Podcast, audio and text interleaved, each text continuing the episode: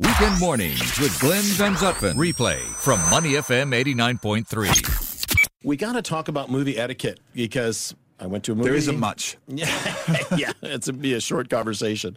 Went to see the new Jumanji movie the other day, and but I know this idea of etiquette in the theaters. You've literally almost come to blows with people over this in the past. I have, because and I look at it from, and we'll get to the story that's been in the news this week, which is a very different issue, but I take it clearly from an artistic perspective. I get very intense about it because, to me, the movie experience, the theatre experience, any artistic experience that I've paid money for is a sacred experience to me. It's a near spiritual experience to me. I'm not a religious man, but when I'm in that room and the lights go down, that's my time. Sure. I don't want phones going off in my face, and I don't mean ringing. This thing now that drives me insane is, as long as I put my phone to silent, that's where we went wrong. As long as I put my phone to silent, I'm okay. It's the lights. Yeah. Every time the light goes off, I'm pulled out of the movie. And it bothers me. I very rarely go to the cinema now, unless it's a big event, like I saw the Joker movie there and the Avengers movies. Or I get very tactical about it. I will wait until the last minute. Often I'll see movies on my own because I'm quite happy to do that, and I'm a sad old man, and my wife doesn't generally want to see the films that I want to see. And I will wait, Glenn, until the last minute if I'm booking it, you know, when you book it online. And I will see how close. I won't sit in the front row and get the neck ache, obviously, but I see how close I can get where there's no one in front of me. Do you know what I mean? So I'll happily go 5-6 rows from the front. I'll go at a weird time, like 11 o'clock in the morning, so it's just me and a few uncles on a Tuesday. I'm lucky that way, you know, I can build my work around it. But I will try to see, I will be literally Billy No Mates, as my mum would say, Billy No Friends. Billy No Mates, yeah, really? Billy No Mates. Is that an English thing? That's a Cockney expression, yeah, he's got no friends, Billy No Mates. Billy No, oh, that is hilarious. Yeah, so I'm literally Billy No Mates, Billy No Friends, 4 or 5 rows from the front. And then you know what happens? The movie starts, and just as it starts, someone comes in front of me and sits one row in front of me, and then it lights up like a Christmas tree. So you're actually Billy One Mate. Yeah, I'm Billy One Mate with one light. So one time I was in Taiwan, and a couple of years ago, and I was watching a new movie, the new Star Wars movie, so that's even more sacred to me, right? Yeah. And it was a good movie, too. It was The Last Jedi. And I don't know if you've seen a movie in Taiwan. The theatres are fantastic. They're like the old theatres we remember of our youth, like 1,000-seat theatres, and they're massive screens. Fantastic. And the Taiwanese are very different. They're actually generally very courteous. And I said to my wife, this is going to be a nightmare. I'm going to see thousands of phones. Not one. In the whole theatre, until about an hour and a half into the movie, there was one phone light. Now, I would let that go. He was sitting next to me. I thought, okay, he's started. All right, I'll leave it. Then he starts texting. So I can hear the clicking of his phone. And he's there. So he did it twice. And I said to my wife, third time, I have to. He's sitting next to me. And we're in Taiwan, Mandarin speaking. So the third time, I just took to him, and then I turned to him, and then right into his ear, I whispered in this almost Darth Vader deep voice. Oh, my gosh. Booker Yee. Cannot. Booker Yee. And he nearly dropped the phone, you know, this Ungmo barking, you know, these Chinese instructions in his ear, you know, Booker Yee, cannot. And then he put the phone away, and the rest of the movie was fine. But what I think, Glenn, and I don't know what you think, is that I now believe, because I teach various classes with teenagers, I now believe, and I'm not patronising, you've got an entire generation, right, that's grown up entirely with digital content. They've only ever known social media. The teenage generation now is the first generation to never not know a life before social media. Right. I genuinely don't think they think there's anything wrong with it. I think there's just something in there, because I'm not picking out schools or colleges, but when I go to schools and colleges, they'll just get their phones out while I'm talking. And I'm not, a pretty good speaker. You know, I'm pretty, and I think a lot of them genuinely, we're of a generation where we think that's rude, but I genuinely think there's a generation, my daughter's included, that doesn't actually think there's anything wrong with that. She'll happily get the phone out at the dinner table. I think, no, this is not the time for that. She'll happily, as I have my phone in my hand. She'll happily get, I didn't want to say anything. She'll happily get the phone out. I'm doing show business. You're multitasking. Happily get the phone out at dinners, movies, TV shows. And I genuinely think that we've got a generation now that is not intending, I don't know if I'm wrong or not, but not intending to be rude. Mm. They literally don't think there's anything wrong with it because other people around them are doing the same. Yeah, doing the same. But it, I don't know about you, but it just drives me mad. I saw a dad, of course, at school holidays now, and we were over at Bedok Mall yesterday getting some lunch, me and the kids. And there was a dad and three young kids, and they were all lined up for the bus. Right. We were taking the bus over to the mall, and the dad has a phone, and then all three kids, and they were all primary school kids. They were young, and every one of them, they were all on their phones, sitting there waiting for the bus. Yeah. Beautiful day. They could have been talking to each other. Hey, look at the birds. No, none of that. Everyone was on their bus. Literally, hornbills could have flown past them, right? Hornbills with snakes in their beaks. White rhinos could have trampled by. Trampling the hornbills. Being followed by David Attenborough's film crew. Jane Goodall leading the charge. Jane Goodall with a chimpanzee on her back. Wouldn't have seen a thing. Wouldn't have seen a thing. Oh, goodness. Okay, so, all right. Movie etiquette's one thing. Now, as I mentioned earlier, we went to see the new Jumanji movie, which we liked. I love the original, was great with Robin Williams. Yeah. And then the next one came out with The Rock and all those guys. Which was a massive box office hit. And it was fun. And now this one's come out just Thursday, and we saw it on the opening day. I won't give any spoilers or anything. Like there are some issues with the writing and the plot that don't quite make sense to me as an adult. But okay, let's suspend disbelief for a while. The problem I had with the movie was the language. Right. There was so much swearing in it, and the GD phrase, you know. Mm-hmm. I don't mean good donuts. Yeah. There was like 5 or 6 of those, and then there is the the SH word, and I don't mean shoes, and there were a whole bunch of those, and it's just like, you know. And it was so gratuitous. It was totally unnecessary to the moment, the plot, the character, the whatever. And, we're sitting there with our kids, 10 and 13. And, okay, our kids live in the real world. They've heard these words before. But, to see the screen heroes saying it so liberally and so often and in such an, unnecessary way, I just wish that they would, come on, guys in Hollywood. Get a clue here. Danny DeVito saying words like that, and Jack Black and all these guys that, actors that you want to, really venerate as the pros that they are. But I just thought, wow, they didn't have to do that. Now, there's a couple of things associated with that. First, talk about Jumanji itself. I saw the first film of this new series with Jack Black, and I thought it was hilarious. I really did. But there were a few times, and I'm watching it with my daughter who loves the film. Right. She's a bit younger than yours. She's only 11, and she wants to go and see the new one. And there were a lot of sexual organ jokes in the first one, which firstly, and I make a living making bottom jokes in kids' books, and that's fine. But I thought a few of them were not only very scatological, teenage American Pie kind of jokes, which went through that phase in Hollywood where they were producing one puerile movie after another.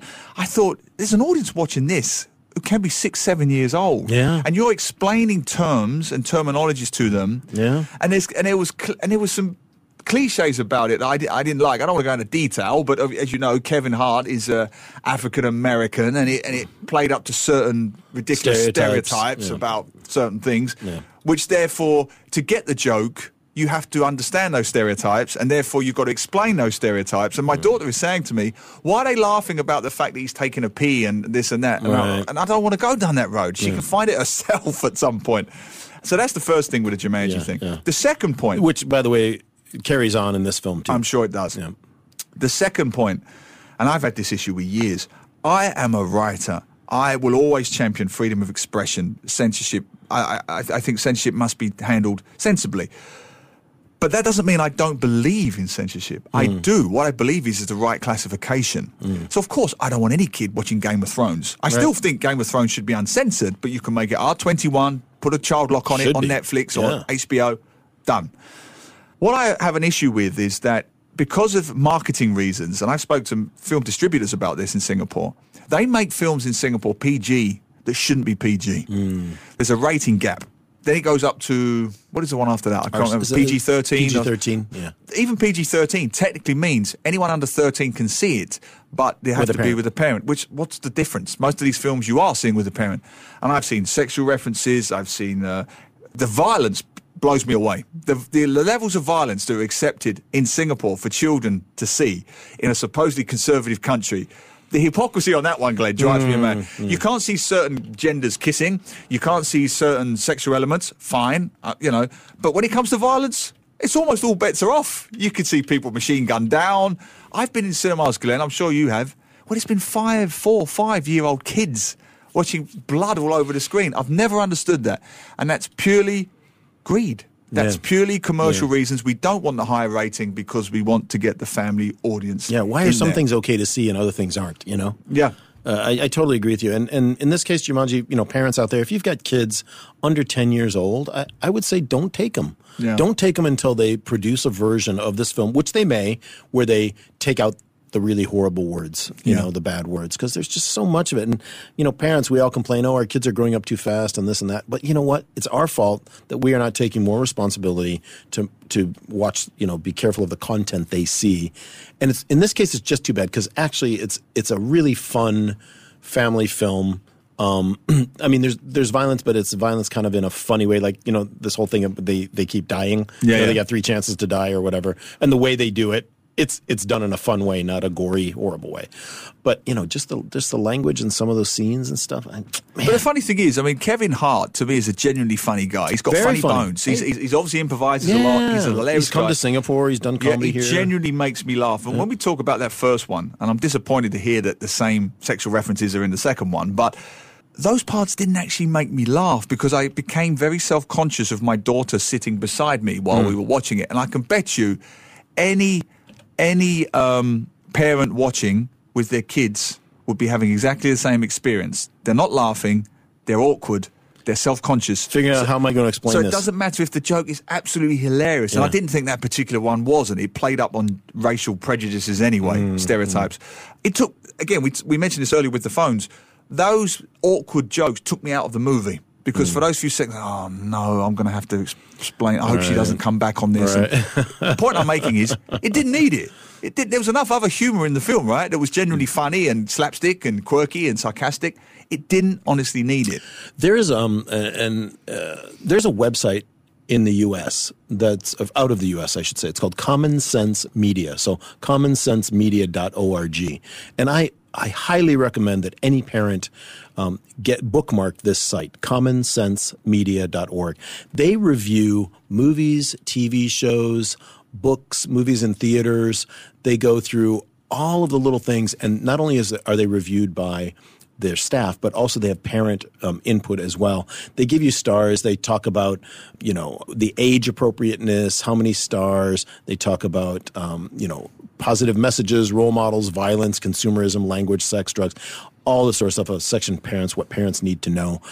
It is a fantastic resource. My wife and I have used it for 10 years now. They also have a section for educators, too, where they have educational programs to teach kids digital citizenship and different things, things about bullying and whatever. So they review games, they review movies, they have development for schools. It is a fantastic resource, commonsensemedia.org. So if you're wondering, is that movie okay that, you know, has just come out, or this TV show, or this game online, you can go to commonsensemedia.org and they have it all right there for you. That's fantastic. It's a great resource. I wish it was used more often in Singapore. Because I mean, they have a classifications website, all countries do, which you can look at and whether you should see it or not, but nobody does. And I think to stretch the analogy a little, I mean, common sense versus commerce is always what we're dealing with, unfortunately, in Singapore. Yeah. I give you a very good story, funny story. I got a page one story in the newspaper about the classification system in Singapore. Oh, yeah. You remember, and it's the time of year, Love Actually. Yeah. Right? Love Actually. Sure. It was a big movie, came out in 2004, Christmas movie. You know, Hugh Grant was in it. Everybody's seen it. It's become a Christmas staple. Now, I was very excited to see this movie, Glenn, for a reason that wasn't clear at the time. There was an actor in it called Martin Freeman, who people will know now because he played The Hobbit, right? Oh, right. Sure. And he's also in the original Office TV series. He plays Tim. Now, at that time, I only knew him from The Office, and I thought, this guy's a brilliant actor. And I knew he was in Love Actually. I'd seen the credits on IMDb. Okay. All right, I'm looking forward to seeing it. So I watch it with my wife. We go to the press screening. I was arts editor of the newspaper then. I'm watching this, and it's funny. I'm laughing. Bill Nighy playing the faded rock star. Hugh Grant is the Prime Minister. It's funny, funny, funny. We're laughing all the way through. Fun, festive movie. We get to the end of the film, and I say to my wife, "Did you see Martin Freeman?" She said, "No." Huh? I said, "He wasn't in the film. What happened?" And then I look at the end credits, and he's listed in the credits really high up. I said, he wasn't in the film, right? And he wasn't in the cameo. So I get in touch. This is an absolutely true story. I get in touch with the movie company in Singapore, distributor. Yeah. Why wasn't Martin Freeman? And she went, we would really appreciate if you don't tell anyone, but we cut the entire subplot out of the movie. But this is the thing, Glenn. They didn't tell anybody.